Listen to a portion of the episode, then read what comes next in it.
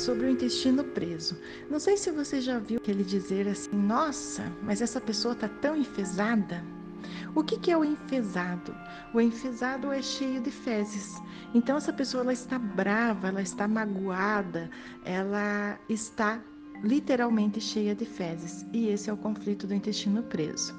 Quando eu tenho uma mágoa muito grande, eu prendo meu intestino na fase ativa. Quando eu resolvo a mágoa, solta o meu intestino.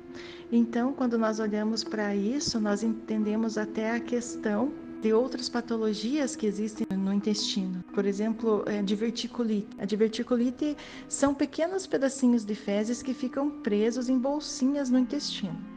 Esses pedacinhos de fezes, né, a gente entende que são pequenas mágoas que a pessoa guarda. Então, ela continua funcionando normal o intestino, mas ela guarda mágoas nessas bolsinhas. Quando ela resolve a mágoa, ela faz um processo de inflamação, né, típico da diverticulite, e depois ela chega na fase de cura e resolve.